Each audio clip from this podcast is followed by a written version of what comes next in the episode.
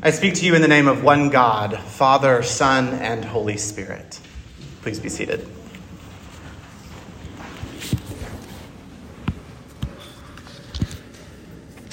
This morning, we take a break from the traditional readings of the ninth week of Pentecost, and we celebrate the transfiguration of our Lord. Today, we are invited to a feast day with a mountaintop experience. We are invited to stand with Peter, James, and John to witness a profound revelation of God's glory and majesty in the transformed appearance of Christ. But what is transfiguration? Is it a change? Is it a metamorphosis? We recognize the Greek word metamorphosis, which means to change shape or to move from having one image to another because the process I'm sure many of us learned in grade school the metamorphosis of a caterpillar into a butterfly. Transfigure, however, is not a word often used in conversation. We certainly might use transform, transformation, alter, or even change, but certainly not transfigure. However, this word, with its Latin roots, transfiguration, seems to be most associated with a spiritual experience. A change in spirit marked specifically on this occasion, occasion and recounted in Luke's gospel, as well as the other two synoptic gospels of Matthew and Mark. While some of the details vary, the meat of the story remains the same. But there is an interesting question we are left with today in this transfiguration. Who is it that's really being changed in this story? Jesus is the one who appears to be changed. Luke writes, quote, "The appearance of his face changed and his clothes became dazzling white." I believe truthfully that Jesus only looks different to his disciples.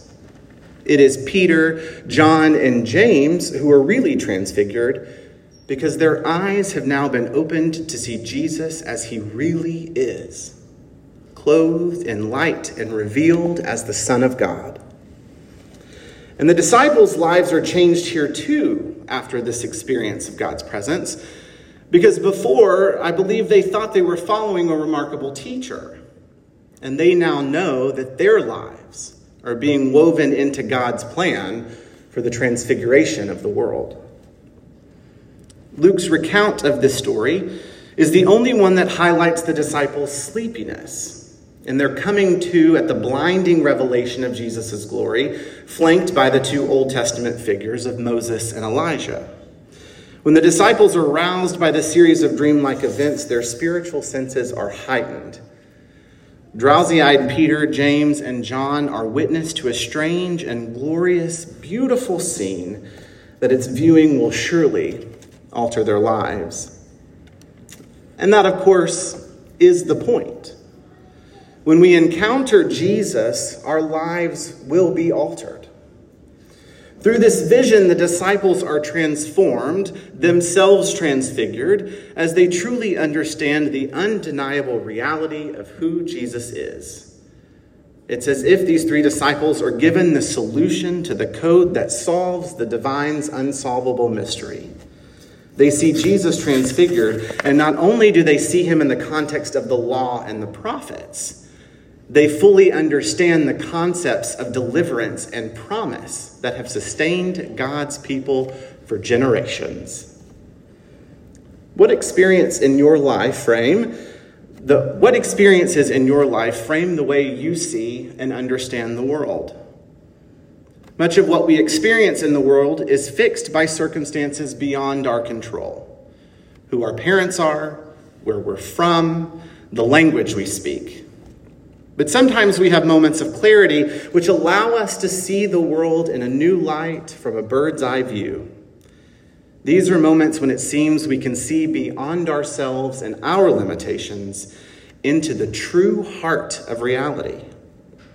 When you have this kind of experience, you can be fairly certain it's because you have been in the presence of God. Transfiguration is the natural byproduct of being in God's presence.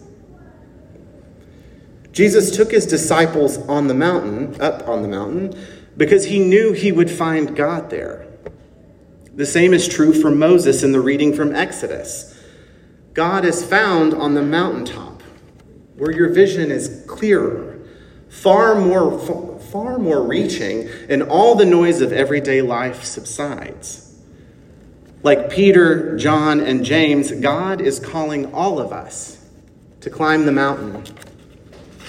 In fact, the Transfiguration story has much to tell us about prayer, spiritual retreat, and refreshment.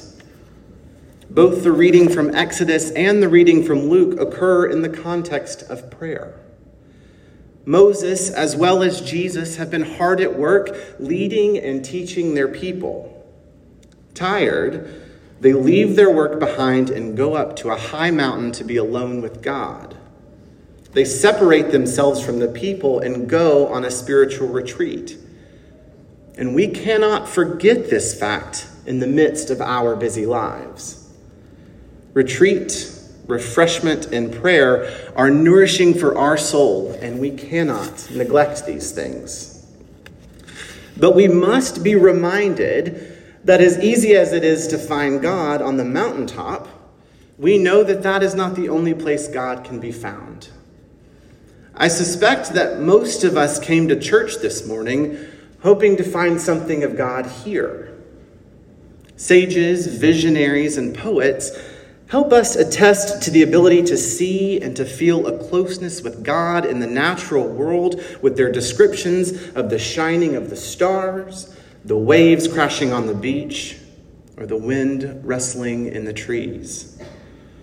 Personally, when I'm lost, lonely, or wondering what's next, I know I can find a church to pray in, a mountain to climb, or an ocean shore to walk beside.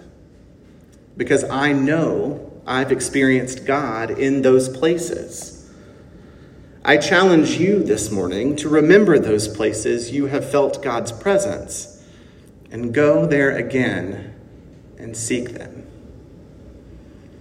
The thing about climbing a mountain, of course, especially when we've had a spiritual moment, is that there's always a temptation to camp out and stay at the top of the mountain, to use this sacred place and space as a way to hide and shield ourselves from the problems of the world.